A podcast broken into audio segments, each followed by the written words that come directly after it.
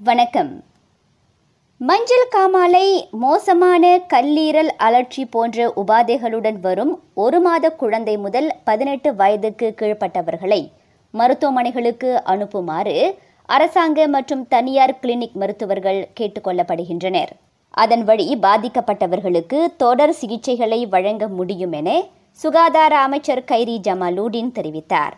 மோசமான கல்லீரல் அழற்சிக்கு ஆளானவர்களுக்கு உணவு உண்ணும் ஆர்வம் குறைவது குமட்டல் வாந்தி மிகுதியான சோர்வு அடர்த்தியான நிறத்திலான சிறுநீர் போன்ற அறிகுறிகள் காணப்படும்.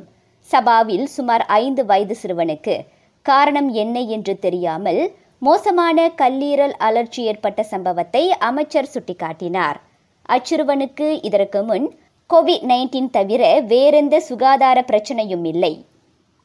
மற்றொரு நிலவரத்தில் பினாங்கு மருத்துவமனையின் பயிற்சி மருத்துவர் ஒருவரின் மரணத்தை விசாரிக்க சுயேட்சை பணிப்படை ஏற்படுத்தப்படவிருப்பதாக சுகாதார அமைச்சு கூறியது. அம்மருத்துவமனையில் பகடி வதை கலாச்சாரம் இருப்பதாக கூறப்படுவதும் விசாரிக்கப்படும் என அது தெரிவித்தது. அம்மருத்துவமனையில் பணிபுரிய தொடங்கிய மூன்று வாரங்களில் அப்பயிற்சி மருத்துவர் தாம் தங்கியிருந்த அடுக்குமாடி குடியிருப்பின் இருபத்து மூன்றாவது மாடியிலிருந்து கீழே விழுந்து மரணமடைந்தார். இதனிடையே பயிற்சி மருத்துவர்களுக்கான வழிகாட்டி மற்றும் வேலை அட்டவணையை அரசாங்கம் மறு ஆய்வு செய்ய வேண்டுமென கேட்டுக்கொள்ளப்பட்டுள்ளது. பாதுகாப்பான சமூகத்திற்கான கூட்டணி அவ்வாறு வலியுறுத்தியுள்ளது. பணிச்சுமையை சமாளிக்க மருத்துவமனைகளில் இளம் மருத்துவர்களுக்கு ஆலோசக சேவையும் வழங்கப்பட வேண்டுமென அது குறிப்பிட்டது.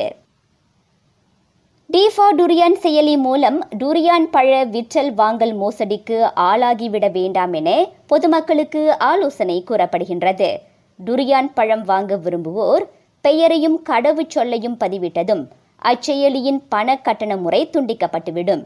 அதன் பிறகு அவர்களின் வங்கி கணக்கிலிருந்து மூன்றாவது தரப்பினருக்கு மிகப்பெரிய தொகை மாற்றப்படும் என காவல்துறை எச்சரித்தது.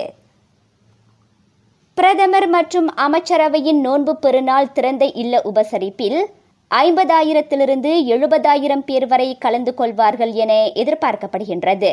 அத்திறந்த இல்ல உபசரிப்பு வரும் ஞாயிற்றுக்கிழமை காலை பத்து மணியிலிருந்து மாலை நான்கு மணி வரை புத்ராஜயா ஸ்ரீ பிரடானாவில் நடைபெறுகின்றது. மலாக்காவில் கட்டுப்பாட்டை இழந்த வாகனம் கூட்டம் அதிகமிருந்த உணவகம் ஒன்றை மோதியதில் அறுவர் காயமுற்றனர்.